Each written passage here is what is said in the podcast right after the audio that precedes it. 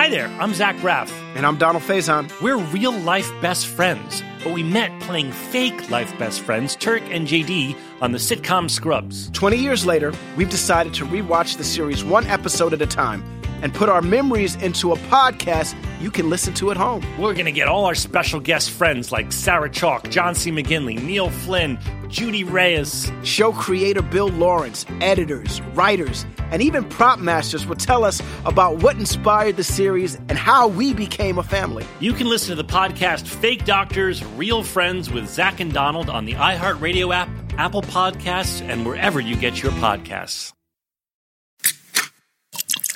This is the Jabberjaw Podcast Network. Today's episode is brought to you by probably one of the best record labels around, Merge Records. They've been in business since 1989 and put out all of the jams. They sent me three new records that I have to tell you about Ex Hex, heavy pop rock, super good. Nashville's Lambchop, which is so, so weird, but so, so good. And this one threw me for a loop because never heard of it before. Ibibio Sound Machine from London, kind of a disco, techno, funk thing. Super, super good. You can stream them anywhere you stream your favorite musics or this very podcast.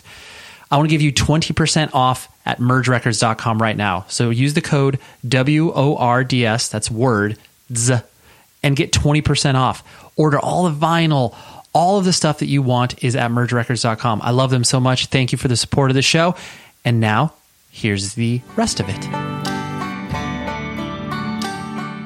Hi, everybody. How are you doing today, tomorrow? I don't even know what time or day it is because uh, I am exhausted. I just got back from Japan and I'll probably have more thoughts about this whole thing probably, I don't know, maybe next week. Yeah, most likely. But I was on tour with my band in Japan and uh, it's just an unbelievable country. I'm, I'm just going to put it like that. It's, uh, it's, just so incredible. That's all I got to say. But you didn't come for me to be groggily talking about tour. You came here to listen to a chat that I had with Aram Arslanian. He played in bands like Champion, Betrayed, The First Step. He was also the proprietor and an owner of React Records at one point and is a dude that is just down for the cause, down for the core, as they say. And he also is from the Pacific Northwest, played in uh, you know a lot of bands that existed in the Seattle scene, which is this is the conclusion of the uh, whole Seattle music scene, as it were. The focus on it all during the month of March. That's what we did. If you missed any of the previous episodes, you should. Uh, I mean, not like there's like some serialized narrative throughout all of them, but you know, dive back and listen to those because those have been some really, really fun chats. But uh, I want to tell you to subscribe to the show. If you don't subscribe to the show, you are missing this regularly being a part of your life. If you're just ducking in and out, don't do that. Come on, man. Just listen to every single episode. Well, no, that's that's maybe too much pressure, but subscribe, okay? Because it helps the show, boosts it up the ratings, makes it easier to discover, all that stuff. I would really appreciate that. And you also need to visit rockabilia.com because they have the best band merch in the game. So many items you can possibly want. They have 500,000 different things in their store, which are, it, I can't even fathom that number and like how huge their warehouse must be. And you need to use the code PCJabberjaw because that gets you 10% off of your order. And fast shipping, great customer service, all real legit stuff. The bands get paid, you get quality merch. It's a win win scenario across the board. I love it. So, yeah, that's that. And uh, Aram was such a good discussion. Like, I had this maybe a couple days before I left for Japan, and it was so energizing. He was very excited to not only share his story, but talk to me, appear on this podcast. And we had a great chat. He actually kicked back a couple of uh, you know meetings that uh, he had to be like, no, let, us keep going. This is really good. So I loved it. Thank you very much, Ram, for doing this. And uh, yeah, let's just let's dive in. Okay, here is my chat with Ram.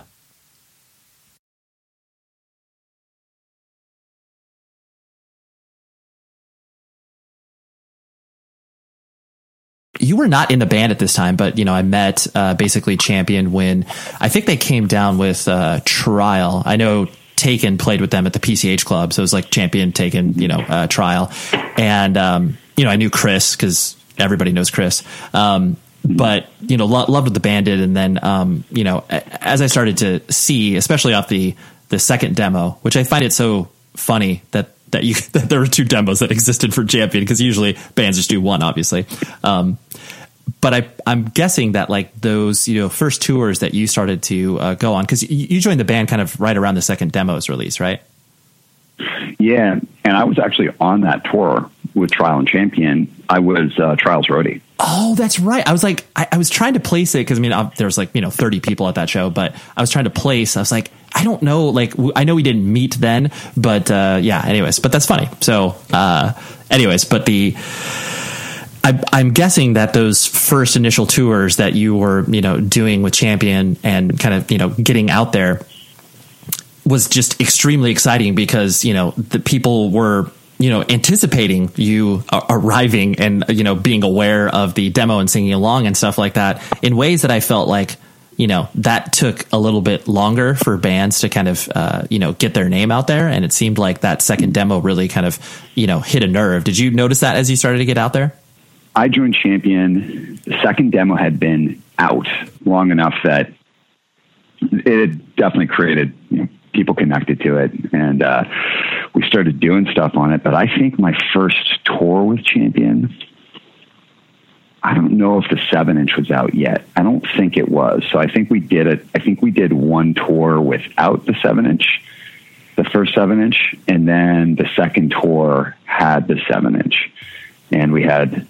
I believe, those side by side covers. And I'd say like pretty much right from the start, the reaction um, was really, really positive. So leading up to that, I just played in local bands. I you know played in uh, a straight edge band called Face Tomorrow, and we did like a full U.S. tour on a on this demo, mm-hmm. uh, and it was I mean terrible, just terrible. Well, I don't terrible is too much. Terrible is like it was fun. It was just your it was just your like totally generic straight edge hardcore. I mean, really, I was trying to do um, something that was influenced by Youth Today and Mouthpiece, and it just it turned out however it turned out. But we did this uh, I think it was a six week US tour on a demo, strictly on the thinking of this that I was like, hey, I don't know if I'm ever going to get to do like big tours in my life, which is what I'd always wanted to do. I really wanted to just play hardcore because I love, and still to this day, I love hardcore. And growing up as a kid in Calgary, you know, so I grew up in kind of the middle of Canada. I grew up in a in a kind of a chaotic home um, my parents are really just very lovely people, but uh, there was a lot of difficulty that we had in the home. There's like some mental health stuff. There's just a lot of stuff going on. And I also went to Catholic school growing up.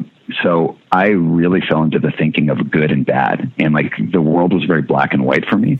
And I had grown up with a lot of a sense of people in authority are going to let you down. They're going to, it's going to be bad. It's just going to be a bad situation. And I felt a lot of my earlier life just isolated, totally alone. Like I was a loner as a kid. And I was I spent a lot of time in my youth being really afraid. And not not a, afraid physically, but just like like life, like I'm afraid of life basically. And so I got into skateboarding around grade five, which was like my first real culture that I latched onto and said, This is this is what I'm about. And I stayed skateboarding, like even when skateboarding was totally out and nobody was into it. And I stayed into it because like I I felt like an outsider, and skateboarding was an outsider thing, and so it's what I attached to it. And it was cool. I love, and I still love skateboarding. I mean, I don't do it, but I, I love, I love skate culture, and especially the '80s stuff. Um, from there, when I got into high school, it transitioned into punk and hardcore, and you know, I fell in love with like Agnostic Front, Seven Seconds, bands like that. And really, at that point, I was like, oh, I just, I just basically want to do hardcore, and everything else that followed afterwards was just like it kind of organically happened. If I'm going to tell you, like in my youth, especially around 17, 18, 19, if you'd asked me what I want to do for my life, I literally was like, I just want to play hardcore. I just want to play in, in punk bands. Right. And I wasn't straight edge at the time. I didn't become straight edge until my early 20s, I think either 21 or 22. In fact, I had like a pretty bad drinking problem. So I was like real involved in punk, moved to Vancouver, played in some local local hardcore bands that were like okay-ish. And then my friends were in a band called Burden that were great, really, really good. They asked me to fill in uh, for second guitar because their other guitar player uh, went to school um, in Victoria. So I wasn't like in the actual lineup. I just filled in for them, and that was awesome because they were a truly great band. Burden. I did that. Met a bunch of people in the Northwest. Got to know Trial. I roaded for them on one tour. Got a taste for touring. Started Face Tomorrow. Did a full U.S. tour. Came back from that and thought, well, I think that's it. I'll, you know, like hardcore. I don't know if I'm ever going to be able to like really be in a touring band. So I really threw myself into school, and lo and behold, um, probably I don't know, like half a year later or a year later, Tim Mack hits me up and says, "Hey, do you want to be the bass player for Champion?" Your move away from uh, from Calgary, because I mean that is a pretty isolated place. Um, you know, sort of not only geographically but culturally speaking as well. Um, there's a lot of cool stuff that happens there, but you know, it it is its own thing. Um, did you feel the, the, the move away from it was was that basically being like, all right, I, I need to kind of you know strike out on my own, um, that sort of stuff? Yeah, and, and before I answer that, I do want to say, and you did capture that perfectly.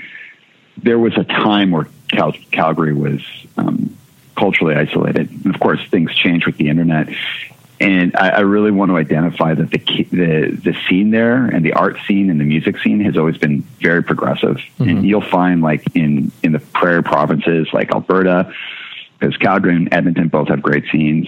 Um, Saskatchewan and then Winnipeg, and especially Winnipeg, there's lots of incredible culture going on there that people literally just made happen. Really DIY, like, oh, I, I've read about these bands. I'm going to make that happen here. So when I was a kid coming up, that stuff was going on for sure, and there was a generation, many generations before uh, before mine, where there were incredible bands and really active scene. So, for example, part of that, um, you know, that movie Another State of Mind was filmed in Calgary. Yeah, and Calgary was a main tour stop. So it was culturally isolated, and and and there was quite a bit of distance, but people made it happen. And I also want to identify that people make it happen now. I mean, the scene there is outrageous. There's tons of cool bands. Um, they just flew True Love in for a memorial show for someone from the scene who passed away. Uh, it's a cool place, and there, there, there was a maybe still a long-standing uh, festival that happens there called Garbage Days, mm-hmm. and it's just cool. Like people basically said, "Hey, we're going to make this happen." And you see the same thing in Saskatchewan. You see the same thing in Manitoba.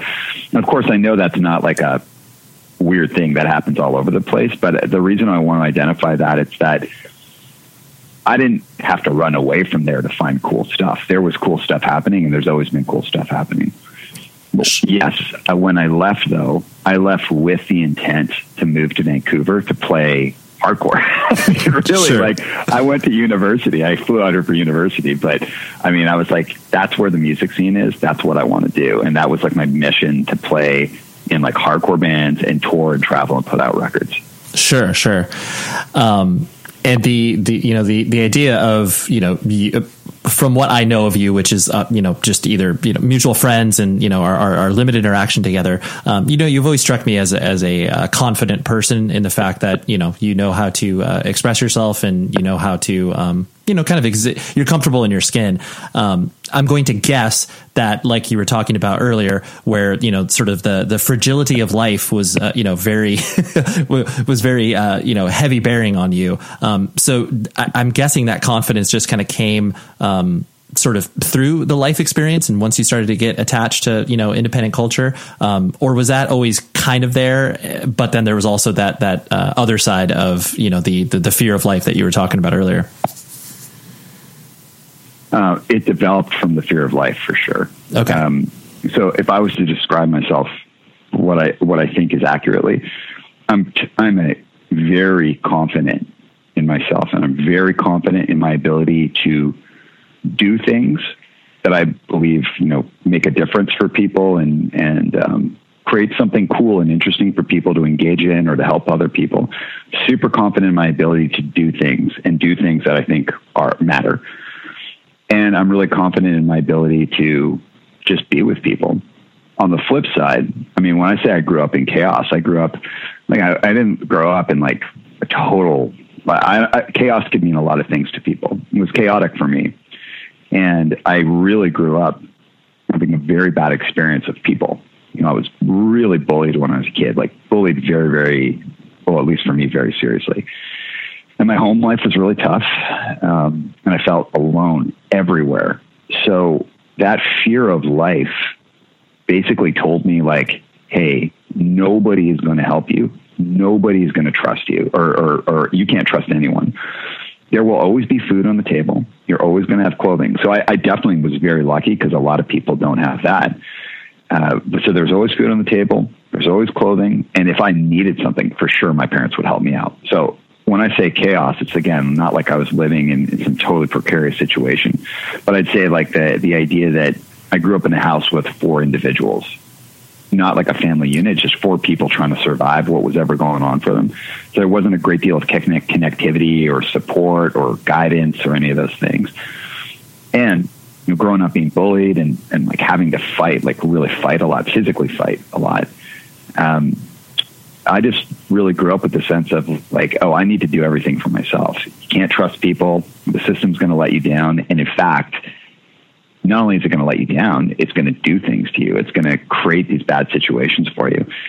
So from a very early age, I was always very enterprising and would just do my own thing. And I didn't enjoy it. I, I was always the guy that was like, I'll start the thing. Like I'll do and start that thing. Like I'll bring people together but there was always this like really heavy sense of like, man, I don't want to do this. I wish I could join some other thing. I wish I could be part of some other thing, or I wish someone would take care of me. And uh, I always resonate with the name Alone in a Crowd because I spent the majority of my life feeling like super alone, even in group situations.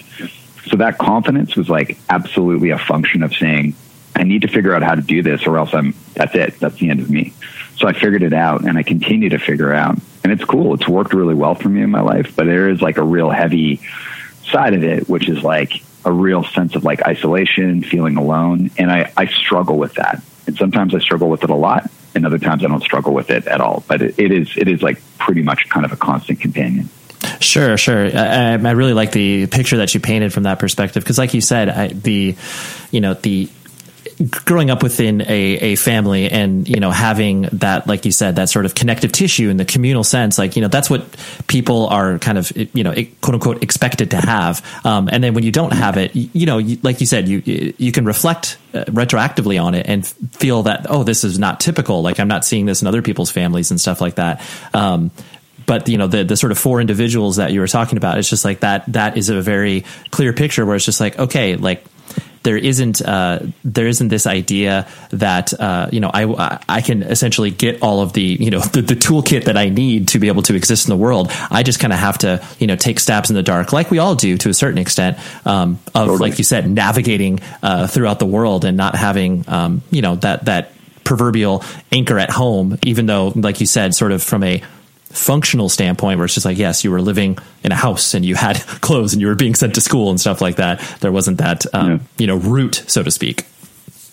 Yeah totally. And and I, you really and you hit it right on it. Look, we all have to take these steps in the dark and i, I don't think my story is um, spectacular. I think it's like it's kind of sadly commonplace especially like kids growing up in in the 80s and, and just really that sense of uh, deep, deep isolation. I think a lot of people, and especially a lot of people from the punk scene, uh, could connect to that. Uh, so it worked out real well for me. But the difficulty that I experienced with it was that I always spent a lot of time coping with it by doing things for people. So I, I always created things. Uh, you know, I start bands, I build things, I start record labels, I, I do stuff. And a lot of it has to do with you know, like it's kind of like almost like putting money in the bank. Like, oh, I'm going to build all these things, and and that means there's going to be people around me, and that's going to be mean I'm going to be safe. When in reality, it's like, well, you're kind of creating all this stuff around you, but where's the real connectivity? And I'd say like that's kind of sharply come into focus in the past, you know, I'd say like the past like ten years of my life, where I've really thought like, I love punk and I love hardcore. I love it so much but I realize a lot of my interactions with it have been escapism. Like I'm just kind of escaping this internal sense of isolation and saying like, how can I be involved in it and and do things that are still like fun and cool and really creative without also just perpetuating this cycle where I'm building things so that I have a constant sense of security. So I, have been really trying to like restructure how I interact with things because it's nobody's job to make me feel safe in the world. It's my job for me to to do that. So I've been really trying to do a lot more of that internal uh, sense of like I know I can build things on the outside, but what can I like really restructure and make better on the inside? So that's been like a real journey for myself in the in the past while. Yeah, no, I appreciate you sharing that because I, I think that's that that is something that you know we are attracted to subcultures because of the you know all those feelings that you're talking about. And you know feeling like you are keying into something that you know most people don't get keyed into uh, and then you find this you know secret society and you find this this idea of you know starting stuff whether it's you know starting a zine or being a photographer or whatever like you, you start to feel uh, you know a, a ownership over the things that you do in, in ways that you don't feel like in any other aspect of your life. So you know I appreciate you painting that portrait. Um, I, I'm gonna guess too, like you were talking about that, you know, school after, you know, punk and hardcore kind of, you know, consumed you and independent music in general. Uh, was was school ever something you kind of like cared about, or that was just a delivery mechanism for you, you know, marching through your life? totally, delivery mechanism is like the best way to explain it. okay, um, I was man, I went to my classes, I did all that, but you know, I was so focused on collecting records, going to shows, reading zines, um, playing in bands, you know, all of the stuff. Like I would drive to Seattle for shows on like a Wednesday night, get home at like two in the morning, go to class at eight in the morning. And in my mind, it's like, well, I'm here. I'm, I'm involved. It's like, get out of here. you're, not, you're not involved. You're like, you're filling a seat basically. And then also like, I didn't, I wasn't involved in university life at all. I didn't like get to know people. All I wanted to know was the punk scene. That's all I cared about. And it's like you know I had all had all the ingredients uh, in my mind uh, already. So well, I don't need any of these things. So it was 100% a delivery mecha- mechanism. And almost in spite of myself, I ended up getting quite a good education. That's worked out for me really well. But it certainly wasn't my passion when I was young. In a world where everyone is confined to their homes, society begins its largest bin watch to date. In the hallowed library of Hulu, or perhaps on a shelf of DVDs you haven't looked at in a decade, is a show that perfectly encapsulates life in the early aughts and launched a friendship that would inspire millions. Hi, I'm Zach Braff. And I'm Donald Faison. In 2001, we starred in Scrubs, a sitcom that revealed a glimpse of what it was like to survive a medical internship. As Turk and JD, we explored guy love. Nearly 20 years later, a lot has changed. We're not Supermen, but we're still best friends. Eh. Given the mandatory lockdown, there's no better time to relive the series that brought us together in the first place. And we're doing it with a podcast. That's right, people. We're going to bring friends and crew members and fellow cast members and writers and and guess what? We're going to even invite some of you to call into the podcast and ask all the questions you want of the entire Sacred Heart staff. Join us for Fake Doctors, Real Friends on the iHeartRadio app, Apple Podcasts, and wherever you get your podcasts. Not at all. Sure, sure. Uh, Was there a, um, I guess, kind of like a, a family trade or an expectation for you know what a, a ram should grow up to be, or was that you know basically you were again left to your own devices when it came to that? I was left to my own devices, and you know, I really want to paint an accurate accurate picture of my parents. Absolutely. Um, so my dad, uh, he grew up in Syria, and his family didn't have any money to send to university. And my my father is extremely intellectual, and he's like a, a lifelong learner. So it was a huge deal for him to not go to university. So um, he worked his way up in an engineering firm and literally became a, a water engineer um, with no education, which is, you know, I, I believe that's a really big deal. And uh, due to the recession in Canada, when it hit, of course, they laid a bunch of people off, and someone with no industry designations is going to be laid off and not be able to get work again. So my dad had to make a living. Um, he he learned how to do accounting. He basically had to like just kind of patchwork, and make a living for the family. Um, my mom, on the other hand, is highly educated. Uh, she's got a master's degree. She's a Catholic school teacher. And so, for different reasons, they were both incredibly invested. And, and by the way, so her having that master's degree is what allowed her to work full time. So she became the breadwinner of the family, and that saved our family economically. So, for each of them, me going to university and my sister going to university was a huge deal. And it was like, not a conversation point. you know, there's very Oh, yeah. few things my parents. It's like you're going around. You're going around. Yeah. yeah. There's very few things they ever made me do. They made me do that. Like my mom, who is a very um, you know compelling person, she was like, "Oh, like you can go play your little punk rock games, like whatever you want to do. You can talk to me about all these punk bands and all the stuff you want to do. That's cool, but you're going to university. and so the you know the difference there was that I was like, fine, I'm going to go to university in, in British Columbia. Right. So yeah, that was it was very important. They didn't care what I did though. They were just like, you know, go be productive. And I'd say in my family, it's like the idea of being productive. Like don't don't just take up space, be productive. That has been a, a pretty central thing. And everyone in my family, all all four of us, are extremely hardworking people. So that's that's the thing that I'd say um, they really put forward. Go to university and then do something of value.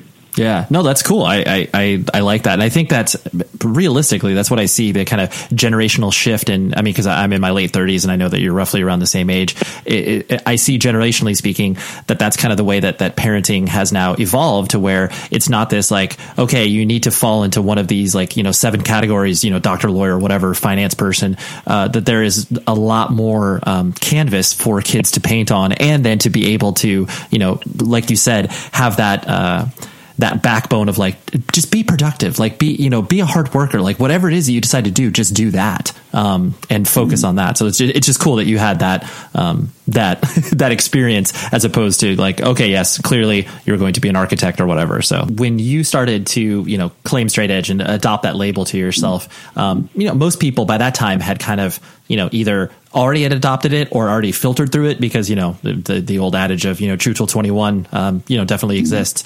Uh, so w- w- did like your group of friends just kind of you know roll with that? Like it's like oh Aram's straight edge when you know most of us either had been claiming it or you know were aware of it already. Um, how, how did that kind of you know bounce around your your group of friends? Uh, they were totally cool with it. So I was a problem drinker. I, I like you know I, I identify as an alcoholic, and I've kind of been I've gone in and out of like working a program, a twelve step. I've never like fully immersed myself in it. I've definitely like kind of been on the fringes of that a number of times. Um, so yeah, they, I'd say people were more relieved than anything because if you know me today, and I, you can say that for anyone who's much older, but I'm, I'm much different than I was when I was a teenager. But when I was a teenager, um, you know, I got in a ton of fist fights. I was very, very, very angry when I was young, and I got a ton of fights. And I was just kind of like the guy that would show up to the party and be mean and say mean things and like you know create a scene like i was just that guy and that's just an embarrassing guy to be so you know it's that i'd go i'd show up i'd promise myself i'm not going to act all these ways i'd make all these deals with myself like oh, i'll only have a beer or two i'd go make a huge spectacle next morning i'd wake up i'd remember everything i did i'd feel a huge sense of shame and that shame would then get me to go off and you know get drunk again and do stupid things. So I'd say mostly my friends were like, Whew, you know, thank God. Thank God. Yeah. You you do that, man. That's great. But I would say that the thing that I should have done that I didn't do was that I got into straight edge instead of dealing with the stuff that caused me to have a problem with alcohol. And I'll tell you, like I love, absolutely love straight edge. Been one of the greatest gifts in my life is finding that scene, finding the philosophies, like all of these things. It's it's certainly enabled me to live a much happier life than I would have otherwise. Uh, I really wish that when I was young, I would have um, found 12 step work and committed to it at the time because I think it would have helped me a lot more. So instead, I just funneled all my stuff into straight edge. And yeah, all my friends were super cool with it. And also, again, like I'm a I'm a very hard worker. So as soon as I found that thing, and straight edge was definitely that thing for me, I just boom, I put all my energy into it. And that really became my rallying point. And uh, yeah, I'd say everyone that I've grown up with, you know, I'm kind of relatively in touch with most of them still. And most of them are like, damn, like, not only did you stop coming to my house and like ruining ruining my party, you went on and, and did cool stuff. So good for you. So yeah, it's it's been largely a positive thing. I'd say the only place that like I have any like weirdness about it is like, you know, as I'm a bit older now, um, I'd like to think that I, I I like to believe that I rode the line of straight edge of not being that guy that used it to make other people feel bad about themselves. But as I get older and reflect, I definitely can see that I have done that. And that's where I'd say I have some space of like, not regret because it's you know it's what you do when you're young sometimes sometimes it's what you do as you're growing up uh, for me like people who stop being straight edge i would always have well i would sometimes have an attitude of where you know i would i'd feel it was like my right to kind of like poke fun at them. I would never cut someone out of my life. Like I was never ridiculous like that, but I'd like poke fun at people or kind of make comments here and there. And that's that kind of thing where it's like, oh, that's not about a scene. That's not about a belief. That's about like insecurity. And that's the thing I'd say about straight edge where I think it enabled me to kind of kind of create a me versus them attitude about a lot of stuff that as an adult I just don't want to have. I think it's just like not a progressive, useful way of being. But outside of that, and that that has nothing to do with straight edge. That had to do with what I brought to it. Um, but outside of that, I, I feel that straight edge has just been largely a wonderful, totally awesome thing. And I still totally identify as being straight edge. Like it's definitely something that matters to me. Sure, totally. No, I, I appreciate that because that train of thought and walking me through that because I think it is, you know, especially once you become an adult, and I'm sure you know when you've had this experience when you interact with people who are clearly you know not have never experienced our our, our subculture, you know, don't maybe have a tangential idea of what straight edge is, but most people when you say that you don't drink, you're either a recovering alcoholic um, or you're super religious. Like that's just what most people think. They're just like, what do you mean you don't drink? And it's like, you, you know, I don't, yeah, I don't, I don't have time to walk you through like you know 30 years of, of punk and hardcore history. So um, totally, man. Yeah, but and, and, yeah. and, one thing I did want to say that though is because um, we talk a lot about being young and adult. I know tons of young people who don't act that way about straight edge at all. So I, I do want to make it less about like, oh, you act like that because you're a certain age. I, for me, it was I wasn't aware that I was doing that at that age, or I wasn't aware of how lame it was to do that. And it wasn't until I got older that I could reflect back. So I know lots of young people who never act like that and are, are totally cool about it. Yeah, it's th- through perspective. I mean, age age comes, you know, wisdom, perspective, whatever you call it. But yeah, I understand. Like, there, I don't care how, like, you know, sort of, uh, and I, I, don't use this in a, a bad, uh, in a bad sense, where you know, like, if you're a middle of the road straight edge person, where you're just like, yeah, it's my own personal choice, I'm not judging others and stuff like that. There's still, there's always that element of like, oh yeah, it's like I'm I'm different than these people because I've applied this label and I'm doing this. So there is that, like you said, that us versus them. Even though you may not be, um, you know, aggressive about that or you know peeing in the punch bowl or you know punching people for drinking or whatever you know? So yeah i understand yeah. what you're saying. Um, you know you you are uh, you know an advocate for uh, you know business in general. Like you said you've had this uh, you know, entrepreneurial spirit your whole life and you know clearly the the the work that you do um, and the work that you have done you know in in corporate culture for you know many years um, is obviously profoundly influenced by you know your experience in you know punk and hardcore and stuff like that um, but you know as you were kind of you know uh, playing in bands and you know playing in bands that you know had to deal with money and tours and record offers and all that sort of stuff did the I guess the music industry like did that interest you? Was that something that you were like actively participating in, or was that something that you were just kind of like, well, I guess we have to deal with this? Um, no, I actively participated in it, um, and of course, it was quite a bit different than it is now. So I'm, I'm just speaking it from that perspective. Uh, at that time, being on a record label enabled your ability to do way, way, more stuff, you know, to go on tours, to go to Europe, to put out records that people could get. So it wasn't that I looked at it like I wanted to be a career musician because when I was growing up, there was there was no idea of uh, career musicianship. I mean, in, in the punk and hardcore, there were very very few bands that could do that. I think sick of it all, sick of it all being one of the only ones that really that I would have said like, oh, that's a total hardcore band. It'd be one of the only ones. So I wasn't even in my mind. It was, well, we should get on a record label because that means we can put out records that people will be able to get, like in general, will be able to get. And then when we do that, we'll be able to do lots of touring and touring and, and putting out records was always just like, that was for me was at the end space. That's what I wanted to do. So yeah, I was really involved in it. Really aspirational about it. And of course, at the time, I wanted to be on Revelation. I wanted to be on Equal Equal Vision Records, like any of that kind of uh, those kinds of labels. And then, of course, I went on to start like my own labels as well over time. So I, I would say I've definitely been involved in it, but never with the idea like, oh, this is what I'll do for a living, because I I have a real sense that very few people can have their passion become their um, way of living without that getting a bit corrupted because then you have to start thinking about what you want to do versus what's going to bring in money. And I know lots of people who have done that balance well, but for me, uh, you know, that's that's a challenge I, I wanted to avoid. Sure, and I think that is something that you know every uh, hardcore band uh, has to you know kind of reckon with. That comes from you know a certain age and an era where it's like you know, the, and it wasn't like you know the late '90s, early 2000s, like you know the word sellout, you know, being applied to, you know, it, it was a much less, uh, it was much less of a loaded question at that point, but to your point, there is that idea where it's just like you know, once a once a hardcore band puts out two LPs, it's usually the idea of just like, well, we either break up or like you know we kind of take the next proverbial step. And I know that you know that's the, clearly what Champion decided to do from that perspective, just because there was a lot of um, you know uh, well, not even pressure, but just kind of internal conversations with you guys to be able to be like, yo, like, do you know, do we want to do this? Do we want to, you know, be the, um, you know, touring 10 months out of the year band and stuff like that? Um, and I, I guess kind of, you know, pulling a question out from that, like, did you enjoy, I guess, the, the, the kind of touring experience and kind of the, um, you know, the treadmill that it can seem at times, or was it always just really like, I enjoyed touring?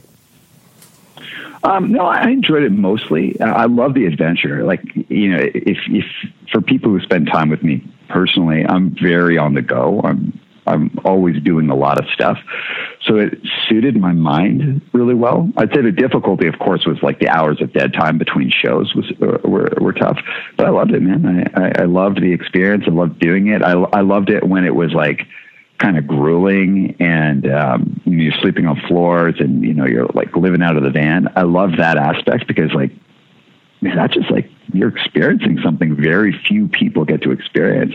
And just going town to town getting to know people like you know you're building up your band from show to show it's changing from tour to tour it's changing. You develop relationships you find restaurants and record stores you love. Suddenly cities that used to be a destination on a map become your backyard you know them. Like I loved that whole process. And then, of course, as the band got uh, a little bit more recognized, things changed, and uh, things got a little bit more comfortable. We had really like established groups of people that we'd spend time with. And I loved that different chapter of, of not just that band, but the bands that I've played in in general. That's been cool. Um, I'd say the place where it, it was tough is, and I, I think this is really, really common. You go on these really long tours and you start playing music basically for a living, which is what happened at one point. And life back home moves on without you. And it's not that people don't care, because of course they care. It's just that you're never home. So they operate like you're never going to be home. So you come home and you're like, oh, like my whole world has moved on without me. Like, right. and like you have to work your way back into life. And being the kind of guy that I am, where I have like a lot of uh, isolation fears and a lot of difficulty with like connectivity with people, and like from a just like it's tough for me to feel at home in relationships. So it would always feel like I was starting from zero every time I come home from the tour. And that was tough for me um, psychologically, but otherwise I loved touring, man. It's the coolest thing, best experiences. Got to see so much stuff, meet so many cool people, have things like I have memories from that will that will feed my soul for the rest of my life. So yeah, it was uh, really cool. That's awesome. Yeah, yeah. It's. I think so many people from you know the the eras of uh, before you know touring really became like the you know the I mean touring was always a way that bands you know clearly were able to like make livings but I think the the way that I've always viewed it, and I think the people that have kind of that healthy uh, perspective on touring, where it's just like it's it's a collection of experiences rather than this um, you know this thing that you have to do, like you said, in order to you know sustain your record cycle and be able to you know make the income and do all those things. It's like if you try to maintain that I guess perspective, even if you are doing the you know ten months out of the year on tour, uh, that could maybe sustain you for a little bit longer rather than just like you know feeling like you're like oh yeah this is like literally become a job and I don't what if I I can't call in sick to this job like I have to, I have to show up yeah. because I'm yeah I'm, I'm three months into it or whatever. Totally, and you know there's one tour I had, um, I was really sick, really, really, really sick on one tour. Uh, and I think I might have had walking pneumonia. Like I was like unbelievably ill. And I was in the US, so I couldn't go to a doctor because I'm Canadian. And um, I just, I had to make it through. I ended up just getting antibiotics from someone like, hey, someone mentioned they had some antibiotics. I was like, give those to me. So taking them. I love I and, love that. And it worked out. It worked out. Like I was all fine, but I mean, you know, I just have all these stories from these times, man, and it was it was really um yeah, it was really something. Yeah, no, for sure. That's I love that. Just like it, it is that road mentality of like, oh yeah, like I got to take care of myself, but like, you know, oh, oh, dude, you, you have some antibiotics? You, you are, are, they expired? Oh, well, it's fine. It's fine. I'll still take them. It's fine. I know. Like, I can't even like saying that now. Like now that I have like a child and all this, I'm like, I can't, I can't believe I did that. But yeah, totally. That's what yeah. you did, man. That's, that's was, what you did for sure. Survival. Um, yeah and then you know as kind of kind of along the same lines of the you know as like uh, you know all the bands you've played in and you know clearly you, you've played a, a, a central role not only to the, you know the business but then you know people know you through the band and kind of that whole um, you know ego uh, pride thing that gets attached to it where it's just like oh yes you you know you're Aram from champion or Aram from you know the first step or betrayed or whatever all of the you know or react like all the the things that you have done um, did you ever kind of struggle with that uh, idea of like okay like is this person, you know, like being my friend because they, you know, want to play a show with me? And of course, like our level of fame is, clearly much different than, you know, like Hollywood A list people or whatever. But like there is that sort of, um, you know, push and pull with that. Did you ever kind of have to, you know, sort of battle that, uh, that, that ego or being like, oh, yes, like I, I am known for this thing, but like, you know, I, I, I wanted to kind of just be known as Aram, you know, like ha- did that something that you had to struggle with at all? Oh, oh yeah. And uh, I'm going to answer this in two ways. Please. Um, so, and I've talked a lot about about how I grew up here because it's it's more important for me as I as I move forward in life that if people are going to spend time to listen to something that I talk about, that I guess I just want people to understand me a bit more than just talking about the bands. And of course, I want to talk about the bands, but really giving people a little bit more insight into into just me as a person um, rather than this like uh, a caricature has become a bit more important to me. So I'm gonna I'll answer it in two questions. Good. Um, so the psychology of how I grew up and that real desperate need for connection, connection, but also feeling like, oh, people are going to let you down and and watch out for people. It for me that cycle of having people um, connect to you because there's a benefit to them was like deadly, and I would definitely connect with people knowing that they were using me. Like, and it doesn't make them bad people. Like, totally. I, would say it's a transactional relationship. totally transactional relationship. And if you position yourself like to someone saying, "Hey, I'm I'm a tool. Use me like a tool. Like like treat me treat me like this." People are going to do it. Like, I mean, it's it's ridiculous to think that that's someone else's fault. If you p- position yourself as saying, "I'm simply here for to help you," and there's no need for you to have any kind of like real relationship with me, then people are going to treat you like that. And I certainly did that. And I did a ton of stuff for people um, in the 2000s. Like I, I did a lot of stuff and all of those, like a lot of stuff to help other bands and get people on tours and get people on record labels. And part of it is like, I'm just a community minded guy and I love to help people. And I, I always will. I always like, I've always liked pe- helping people. It's part of my, both my jobs now and, and all of that. So that's a part of it. But I fell into that deadly. Like I was a guy that, you know, I was kind of a go-to guy for a long period and a lot of that realistically was all about safety. It was all about having um, a safe space in the social hierarchy where I was a go to person. And if you're a go to person, that means you're needed. And if you're needed, that means you're safe. And so I fell into a ton of um, really just hollow relationships. And again, no one's fault but my own. I, I definitely created that for myself. And over time, like, I mean, boom, the minute champion was done, that was like the end of a ton of those friendships. And, and again, not because they're bad people, but they've got no use for you anymore. And so doesn't mean they're not cool with you. So I definitely fell, fell victim to that, but I was a victim of my own uh, creation there. And, and, uh, and I remember at the time bitterly feeling that because I knew I did it. And I also was angry about it but I and I was angry at other people, but really you just have to be angry with yourself. So that's part of it. And as I said earlier, like I was kind of like always creating these scenarios. And in the past 10 years of my life, I've really tried to step away from that as much, like as best as I can. And it's, it's a constant iteration of getting better and better at it. But on the flip side, what you said is like, do I, did I, did I ever feel I wanted to be known as, uh, like, oh, I want to be known as Aram rather than Aram who's in all these bands? And the answer is like, no. I would have like fought that kicking and screaming because up into playing in hardcore bands, I never felt I had any worth to anyone in the world. And I want to tell you like how weird that is because I was straight up like a therapist. Like my job as a therapist was to help other people. And those people were usually very like thankful and really appreciative, but I couldn't put any worth on myself.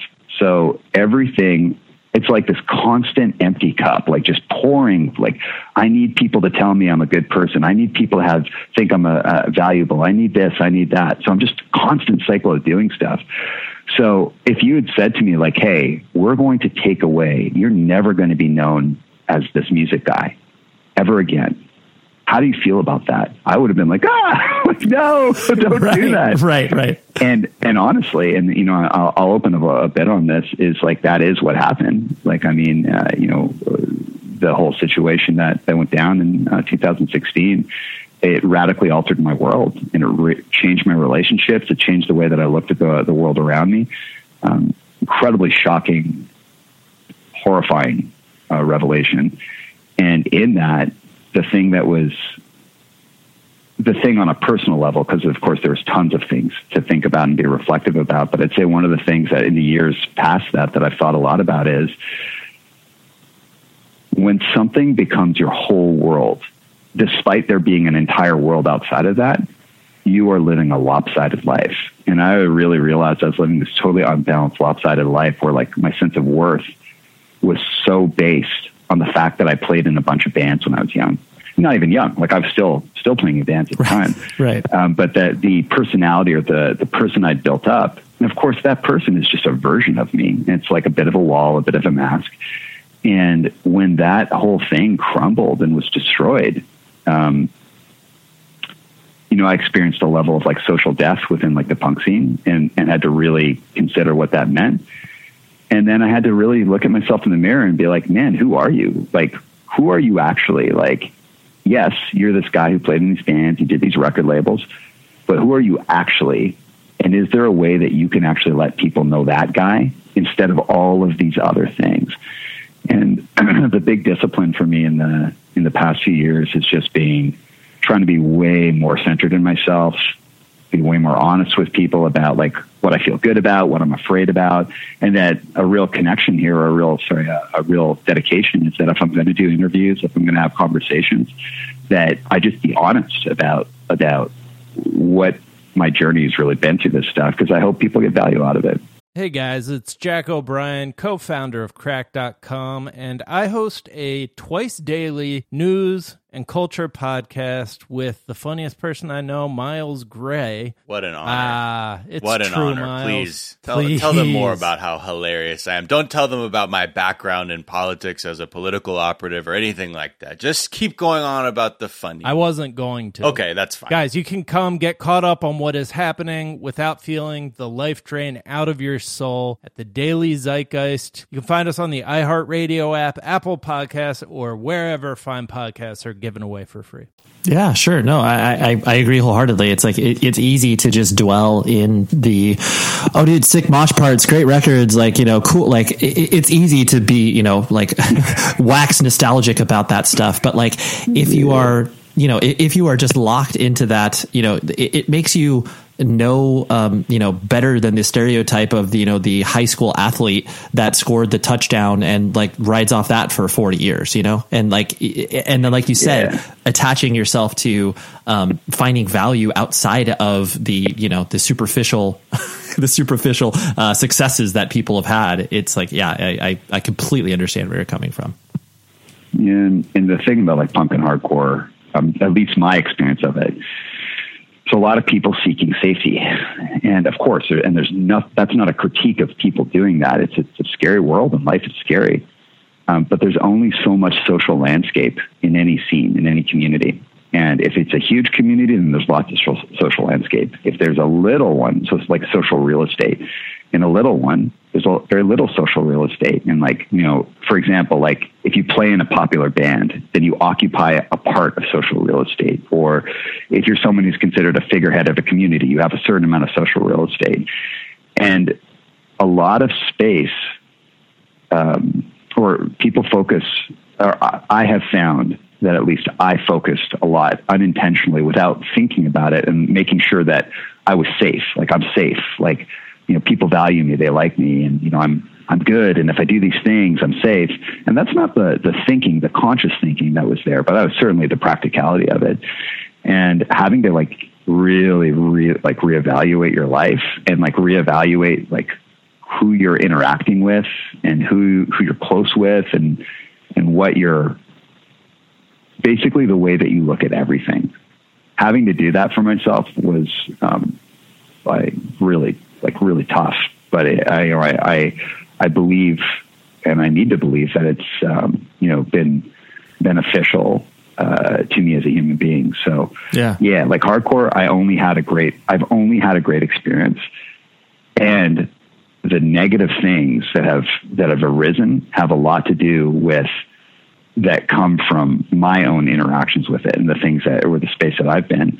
And then, you know, there's a whole other bigger conversation here that we're, we're that we're not going to have here today, but that I, I, think about and I do talk about a lot with people is about dado. So like, what's our responsibility as people in the scene to really tend that community. And of course, that's a much bigger conversation and, you know, keep yeah. focused on what we're talking about now. Yeah, no, no, no, for sure. I appreciate you walking me through that. Yeah, a few last things before I let you go was the, uh, you know, like you mentioned previously with, you know, React, where, you know, you, you always good at starting things and, you know, in, and I say always good, like I, I, am saying that you didn't say that, but you, you've been good at starting things and, you know, kind of creating momentum just because of, you know, the passion, attention to detail. And, you know, I, I personally, it's like, I was obsessed with the what you were doing from the React record standpoint, and then you know that thing that turned into you know uh, essentially a full time business for you because all of a sudden it was like you know having to do mail order and doing everything for the label. Um, when did you know that it was like, dude, this is way too much for me to handle on top of everything else that I, I do in my life? Um, you know, was that a difficult thing for you to kind of, I guess, recognize and be like, this is too much. I need to hand this off.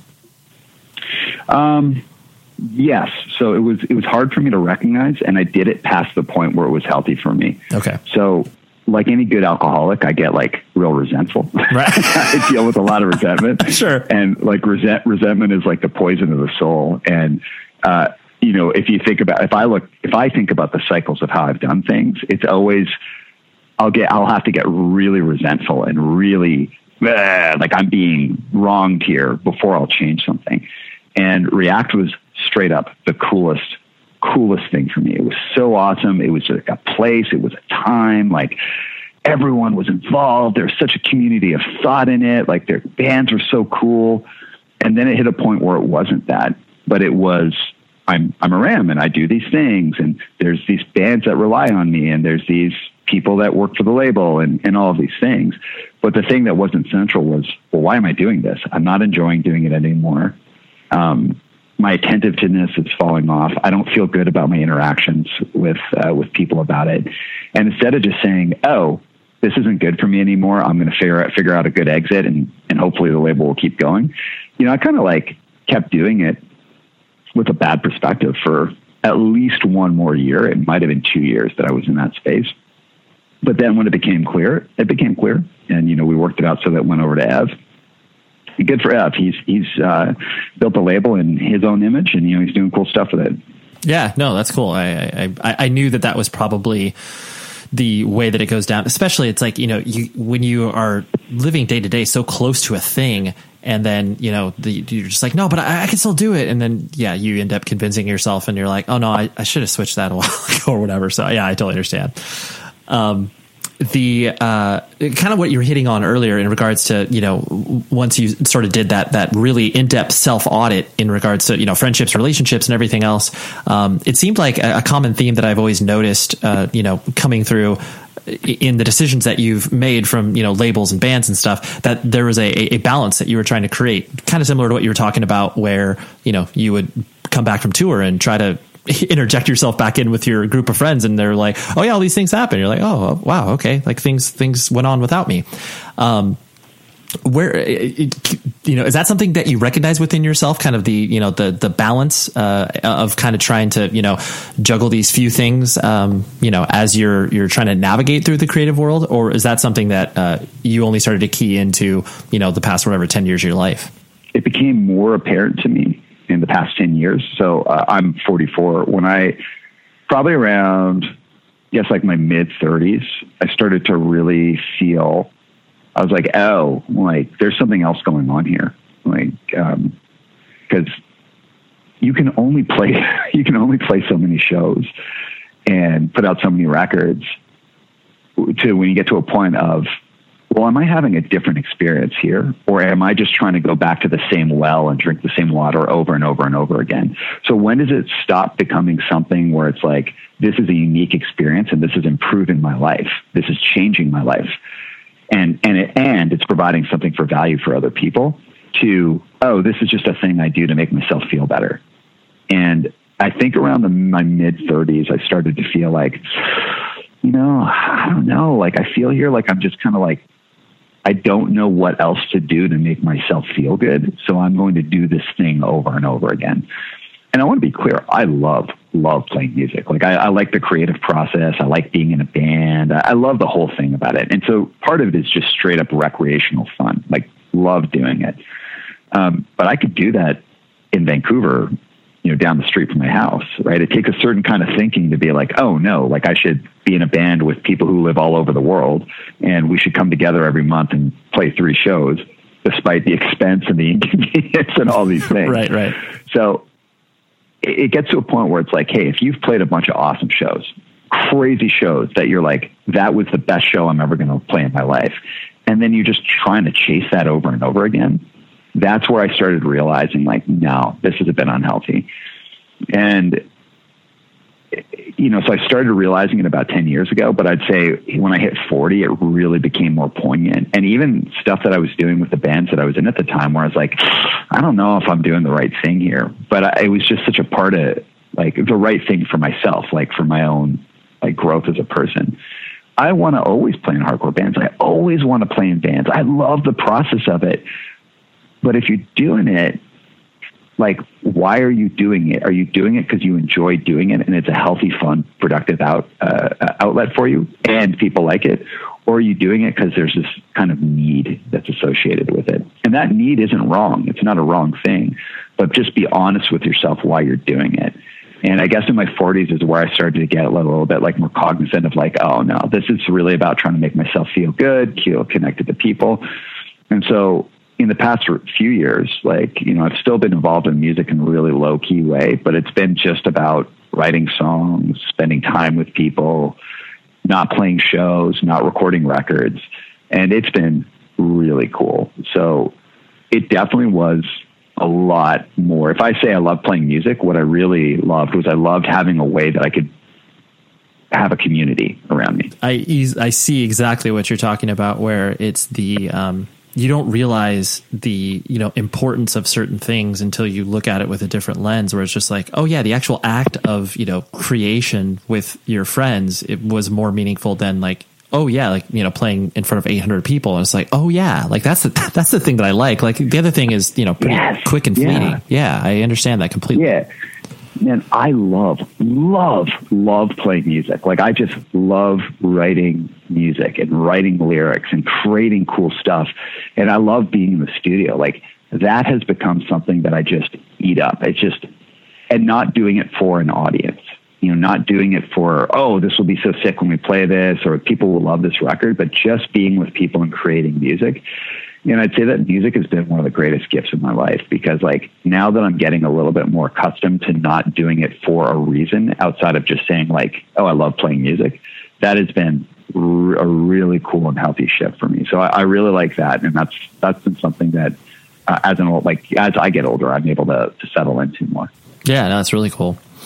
Um, and so, kind of, you know, what we've been talking about, um, you know, kind of in and around your uh, professional life is the fact that, you know, because l- like you mentioned earlier, because you were doing a lot of um, uh, sort of, you know, counseling and stuff like that when you were in Vancouver. And then I know that, you know, th- uh, that shifted over to where, you know, you started working with, you know, corporate clients and you started, you know, basically doing sort of the, the business development and helping these people, you know, become not better versions of themselves, but you know, clearly have an outside person be able to you know help look at whatever decisions they're making from a business perspective.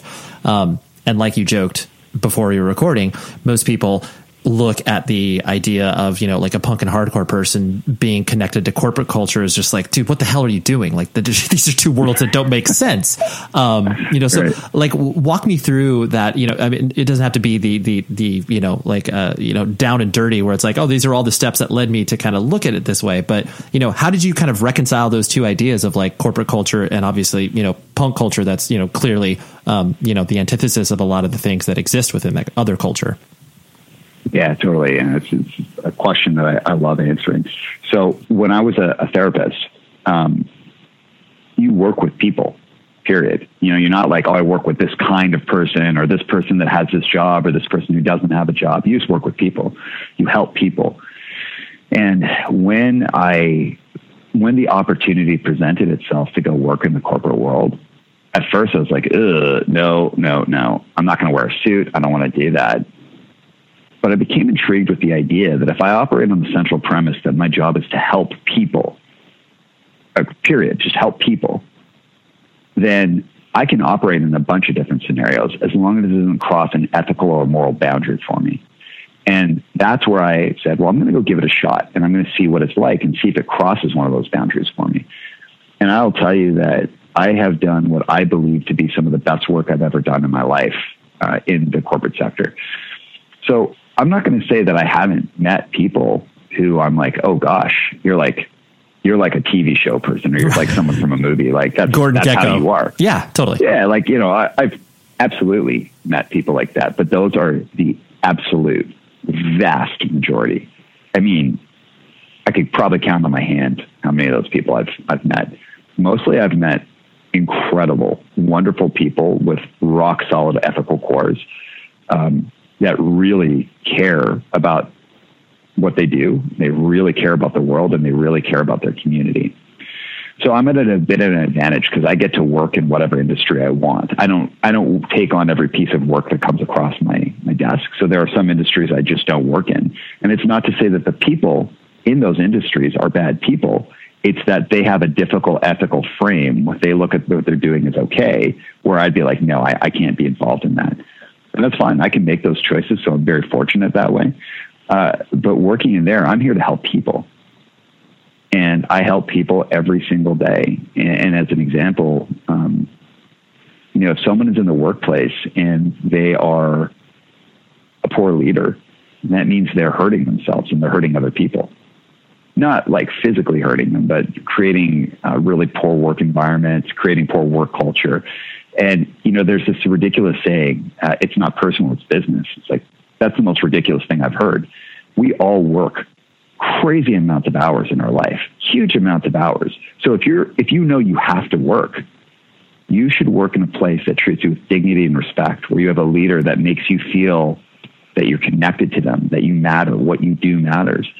And if I really boil it down at the end of the day, I help leaders lead in that way, communicate effectively, understand themselves, understand others, create better workspaces.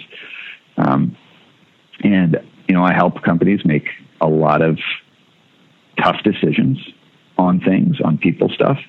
And I have a lot of really tough conversations with people uh, to help challenge their way of thinking and their way of doing. On the flip side, if someone has uh, a, a, poor situation at work, I also work with them about how to advocate for yourself how to share your ideas in a way that challenges those norms to create a greater sense of balance and equality working in the workplace. And sometimes I help people make decisions to leave companies because we look at the situation and say, fundamentally today, this company will not be able to change in a way that matters to you. And then I, I help people exit jobs. Uh, this job is essentially just being a counselor, but in the corporate world. And that's why everyone that works in the company is either uh, a counselor, a therapist, or a teacher because everything we do is about creating change. And so I only work with people who are actually trained in helping people make change. And it has been, I mean, I can't even tell you, like, it's been from a personal level, it's been the, one of the most satisfying things I've ever done because you know you're literally making people's lives better every single day. Totally. No, it's, it's really cool because when you put a, you know, coat of paint on something and that is the only way that you view it where it's just like oh yeah it's gray. Like this thing's gray. And it's just like well there's there's probably you know different variations of that gray. And when you actually you know I've always felt and I, I know many people that are you know are, are our peers think that you know like once you step into like this world like there uh, the a profound impact that you have as a person when you are in the particular system that you are, you know, supposed to be against or whatever, you know, just from the, the corporate side of things, you people will will see like oh like this person's different. This person like views the world differently because they've been exposed to you know it's like simply the act of talking about like you know veganism or vegetarianism and stuff people are just like whoa what, what's this person got going on? And so like having those conversations internally and like you said, at the core idea of helping a person, it's like though that just impacts people in ways that you're like, oh, like of course they're not they're not going to go start going to hardcore shows and stuff like that, but having a little peek into that subculture via you know all of the ways that you teach uh, is so impactful in ways that people won't even be able to recognize that it comes from you know people getting on a stage and yelling, you know? right. And, and to add to that, you know, for anyone who listens to this, uh, you know, I don't want to challenge anyone's thinking here. Like it, I'm not saying that, that corporations or working the corporate world It's like, oh, you know, you have to have this total mindset shift and, and all, you know, embrace everyone. I mean, do whatever you're going to do. Like it, if, if you're going into the, the, the discussion being like, no, that's not for me. Hey, that's, that's fine. Like there's no problem with that. I'll say for myself, just where I'm at in my life, um, I want to work across lines. I want to help people. I want to do stuff that's that's going to create a higher sense of discourse where we can get where we can do business, but we can do business better in a way that people feel respected. They feel they feel held up. They feel supported. Where the workplace is, where people can look at a job and say, "Well, of course I could work there because I see other people who are like me that work there." Um, I would feel comfortable in that workspace and that it would reflect, you know, things that are important to me from a, a you know, um, cultural value or using language that I, that I feel comfortable with. I feel that if I'm there, that the discourse will be respectful. Uh, I feel that the, the work we do, yeah, maybe, you know, um, maybe there are some concerns about whether it's possible to do this work in a way that's um, good for the environment okay, well, then let's make sure that we're having the right kinds of conversations about it. Like, let's talk about what are the alternate ways that we can um, challenge ourselves, or how can we bring in the people who are pushing back against us instead of ignoring them? How do we actually engage with them? And like, that's what my world is. And, and by the way, my world isn't always like these big inspirational conversations. Like, sometimes I help people write emails but even then, I try to think of like the end user and how that how the person receives that email, and what matters to them. So there's big conversations, there's small conversations, but the thing that I know about myself is that I have to be involved in helping people. It's just part of who I am. It's what I want to do. I want to help people that I meet every day, and I want to help people that are, are my clients. So if I'm going to help people, I want to help people in a way that has the biggest impact possible. And for me today, it's this work. Totally. No, it's super cool. I, I, I love that. Uh, the last thing I want to hit on was the fact that you know, like you mentioned previously, you know, you are you are a father now, and you know, clearly that that changes many people's lives. Um, you know, not only the way they view the world and the way that uh, you know they view the world through the idea that you know you've been raised in a subculture and all this other stuff. So, um, you know, I just wanted to give you the space to you know talk about you know fatherhood and the idea of uh, experiencing all of that through you know all of this stuff where it's just like, oh yeah, like you know, I'm essentially uh, you, I'm not saying you never anticipated having children because clearly that that was not the, that's not the case. But the idea that many people um, that are involved in you know punk and hardcore and stuff like that, you know, like don't uh, have this vision of like, oh man, I'm going to grow up and I'm going to have kids and stuff like that. It's just like, oh yeah, I'm playing shows and doing this, you know. So how has fatherhood kind of you know ping ponged around your head? Um, so I'm I someone who came to fatherhood later in life. You know, I said I'm, I'm 44. Mm-hmm. We had our daughter when we were 43, and man, it's just been uh, just the coolest thing. You know, it's it's a real perspective changer. Um, for myself, I didn't realize how much of my life was just about myself. You know, like I think, and maybe I probably said this a lot of times in this. It's like, oh, I've been really community minded. I've been like thinking about other people. But even in a lot of that stuff, you know, I was thinking about myself and what made me feel good and what was important to me, um, how I think things should be.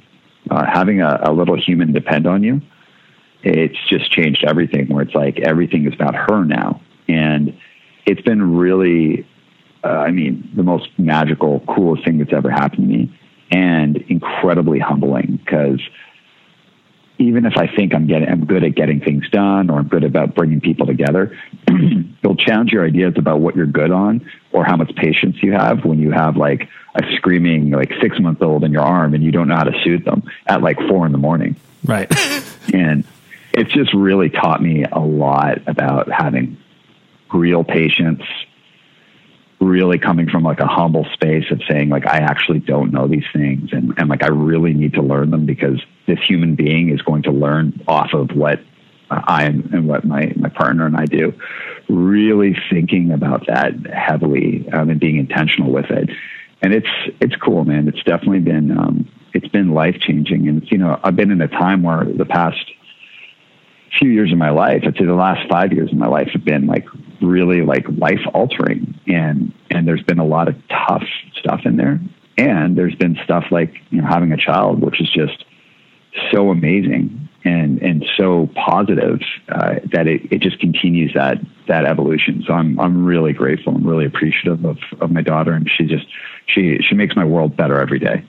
Yeah, that's sick. That's, it's really, really, um, it's something where you don't really uh, have the words to kind of describe it to people? Because i mean it's like you know there's two worlds. There's people that have kids and people that don't. And like you know you can understand each other's perspectives um, because you know everybody existed at one point without having children. But then like when you you know you, you feel like you're walking into a, a, you know a cliche forest when you're trying to describe the the uh, you know experience of of having a kid. And you're just kind of like oh man like uh, yeah I, I you know especially when you're talking to a person who you know does not have a child and you're just like listen I don't want to bore for you, but it's pretty sick. you know, yeah. Like, oh, dude, it is. It's so sick, man. The fact that you know you were exposed to you know straight or you adopted straight edge, you know, a little bit later in your life, and I know that you know veganism has been a real um, you know real focal point for you not only you know in uh, the you know your own philosophical lifestyle but i know with like you know react releases you know there was definitely you know bands that attach themselves to you know the vegan and vegetarian lifestyle there was always you know you were you were comfortable leaning into that um, you know how did uh, I, I, guess a simple question is like uh, how did veganism kind of you know get introduced to your life and then you know the fact that you are still sticking with it and the fact that you're still passionate about it um, means that there is something that is uh, you know that is profoundly changed you. So, uh, you know, walk walk me through that process. So I got into I was like totally meat and potatoes eater growing up. Although my parents had a lot of ethnic food, I grew up with a lot of um, uh, Middle Eastern food. I, um, you know, I also had like this Irish side because my mom's Irish. So I just like, know, I just ate how people eat, I guess. And then, of course, I got into punk, got into hardcore, started hearing about vegetarianism, scoffed at it, like, oh, get out of here you know, that's silly. And like a lot of people, I, I think this is probably a very, very common thing. Um, I got into vegetarianism, earnestly got into vegetarianism because of Youth of Today and Earth Crisis. Like, that's the one two punch. Youth of Today is the band where I was like, huh, you know, those lyrics to No more are incredible. The thoughtfulness of those lyrics. And It's like, wow. And of course, that he literally jammed all of those lyrics into that song is pretty impressive too. But like, I mean, the thoughtfulness of the song of that song is like unbelievable. And so as a kid, I was really thinking about those lyrics a lot. And I, I didn't become a vegetarian solely based on them. Like, I mean, what also happened was around me that, especially in the 90s, um, veg- uh, vegetarianism and veganism really had a huge swell. I'd say on like a bigger cultural space. So what I think had been more of kind of a, a youth crewy kind of inner circle hardcore thing became just like a bigger punk thing. And uh, I got into vegetarianism, and then of course the Earth Crisis. was the tipping point. And you know, I always kind of like chuckle around how people interact with Earth Crisis because people who get it get it. You know, whether or not you like Earth Crisis, they were for this subculture one of the most fundamentally important bands because they really injected a level of politics. And whether or not you think those politics were corny or cartoonish, that's that's fine. But I'd say they're they're an undeniable band for the level of actual real change they created, even if that change was just kind of for a period of time. Um, but yeah, Youth of Today and, and um, Earth Crisis. But the interesting thing, at least for me, was that I got into it, but I got into it from like a cultural perspective. Like, oh, we're all we're all vegan. Yeah, we're vegan. That's what we are. Um, and then I would say around '97, um, you know, culturally again, there was a shift where it's like, oh, that stuff is silly. Like we're not into that. We're we're you know we're meat eaters. kind of like more like a slapshot mentality. right, right. And you know, I could paint myself as this picture of like I'm you know I'm not a follower, but like like I'm just going to be real. Like I took a lot of social cues, uh, cultural cues from hardcore. And so suddenly I was I was a vegetarian or I wasn't uh, vegan anymore. First I was vegetarian again, then I wasn't either. And I did that for about three years but I was always like a guilty meat eater. And I think those are like the worst meat eaters where it's like, I know better, and I would be like the guy that's like, "Oh, I know better," but you know, it's just so good. if I could be vegetarian, yeah. And it's like, if you're a vegetarian or vegan, that's the worst person because you're just like an you're like, shut up, like do it or don't, just like own your decision. Right. Uh, and it was it was joining TFS that put put it over the line. So I was kind of slowly working my way back there. I'd, I'd gone to just uh, eating fish and I literally would be like, ah, I'll probably just stay in this space. And then um, I got asked to join TFS. And I want to be really clear. They didn't say you have to be vegetarian at all. And I, I remember the conversation is like, well, guys, I'm not vegetarian. And they're like, that's fine. You know, like, yeah, we have a vegetarian song, but we want to make sure that we're a band that, you know, is inclusive and it doesn't like just separate people out. And we were in the band and I remember having a talk with Greg Bacon about it one day. And Greg Bacon was like really um, at first he was kind of like busting my chops about it and we would be in like, you know, you're in the tour van, you make fun of each other. But we actually got into a good conversation about it and really talked about it. And I just felt really like encouraged, I guess, was like, hey, you know, you don't have to do this. Like, you don't have to do this to be a part of the band. Um, and I got into it and got more passionate about it. And instead of it being something I got into because that's what you did as a straight edge hardcore person, I got into it because it's something I believed in. I also had my first pet at the time, which was this wiener dog named Josh. And Josh was like the coolest dog because um, like super smart and had this incredible personality. And so he had likes and dislikes and, you know, preferred things and liked certain people. And you just, when you see an animal interact like that, you just really get this idea of, we've been indoctrinated to think of animals as things rather than individuals. And when you see the individual personality of an animal, you realize like, oh, I'm an animal as well. We're all animals. That's just a different kind of animal. And they have different ways of thinking and being. But my life is no more important than their life. And so those things like playing in TFS and having this dog, and I know that sounds like almost like an odd combination. It no. took me from being someone who was like, oh yeah, you know, vegetarian, what, you know, I, I should be like that to being like, oh no, like this is actually super important to me to becoming like a very passionate vegan. And I do believe that. So I've been vegan now for I think 12 or 13 years in that area. And I, I really am just fundamentally, I want, I want to tell you that straight edge is super cool. I love straight edge. I love hardcore. But if there's one thing that I really am passionate about and, and very happy to talk about, it's about being vegan for animal benefits. Number one, respecting the lives of other animals. Two, respecting the earth and really like we're literally eating our way into oblivion. And the third is like just the health benefits of it are, are so profound. So that's the thing of anything that I'm into from like a, a subculture, I guess, point of view or like a, a personal politics point of view, it's veganism for sure.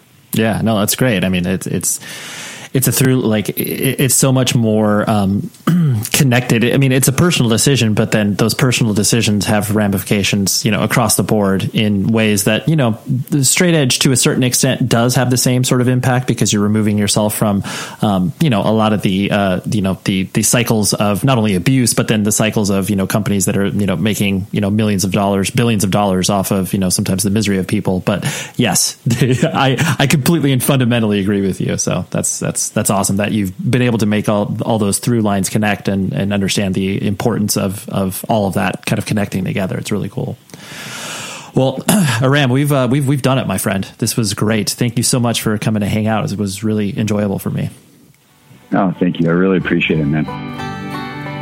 Oh boy, that was a discussion, wasn't it? Does it, you, cannot help but feel motivated after that chat to just be like, yeah, I want to build something. I want to do something. It's awesome. Like Aram definitely reminds me of uh, you know why like I got into this whole thing and the the creative energy that can bounce off two people. It's just oh, it's so cool. So thank you very much, Aram, for having this conversation and sharing it, sharing your story to all of the fine people listening to this podcast. Next week is the divergence of uh, away from the you know specific month of March in regards to the Seattle music scene, and I have Ryan Tuck, who is the bassist for a band called Fit for a King, who is uh, quite large within the context of modern metalcore, hardcore, whatever you want to call it. Uh, great dude, is a fan of the show, wrote me, and I was like, oh, dude, I've heard of your band. Like, totally down to have you on. And we had an awesome, awesome chat. So that's what we got next week. And um, I love it. Okay. Until then, please be safe, everybody. You've been listening to the Jabberjaw Podcast Network, jabberjawmedia.com. Shh.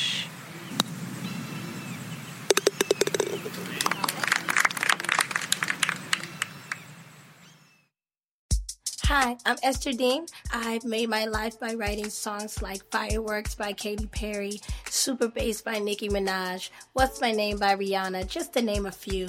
And now I'm having an absolute blast sharing some of the knowledge that I've learned with upcoming songwriters on Songland on NBC.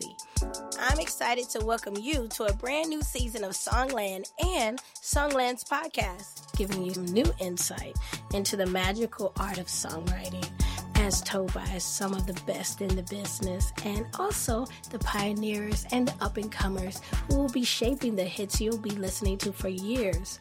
We have an amazing roster of talent this season. I promise you, you don't want to miss one single episode. Don't miss Songland Monday nights at 10, 9 Central, and join us here on Songland's podcast, available every week after the show on the iHeart app or wherever you get your podcasts.